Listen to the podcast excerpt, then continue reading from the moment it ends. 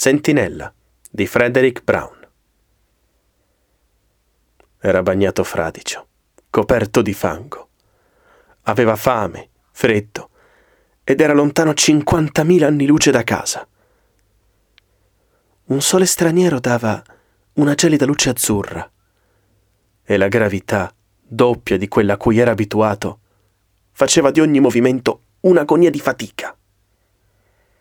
Ma dopo decine di migliaia di anni, quell'angolo di guerra non era cambiato.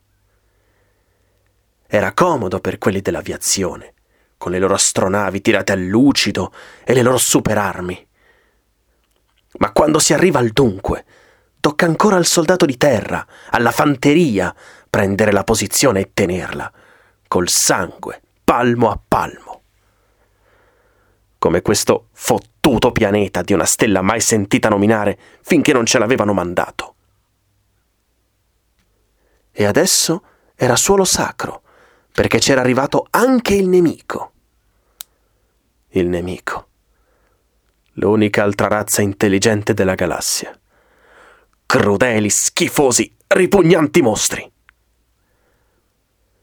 Il primo contatto era avvenuto vicino al centro della galassia, dopo una lenta e difficile colonizzazione di qualche migliaio di pianeti.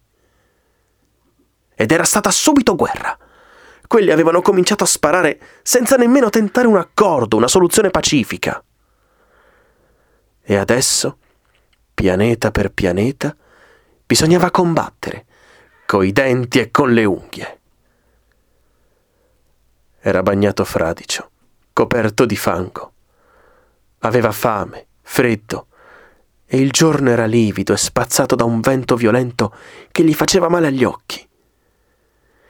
Ma i nemici tentavano di infiltrarsi e ogni avamposto era vitale. Stava allerta, il fucile pronto. Lontano cinquantamila anni luce dalla patria, a combattere in un mondo straniero e a chiedersi se ce l'avrebbe mai fatta a riportare a casa la pelle.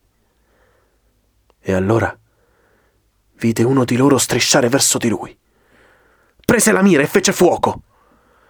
Il nemico emise quel verso strano, agghiacciante, che tutti loro facevano.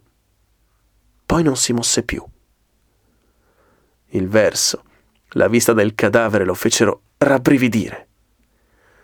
Molti col passare del tempo si erano abituati, non ci facevano più caso. Ma lui no. No, no, erano creature troppo schifose, con solo due braccia e due gambe, la pelle di un bianco nauseante e senza squame.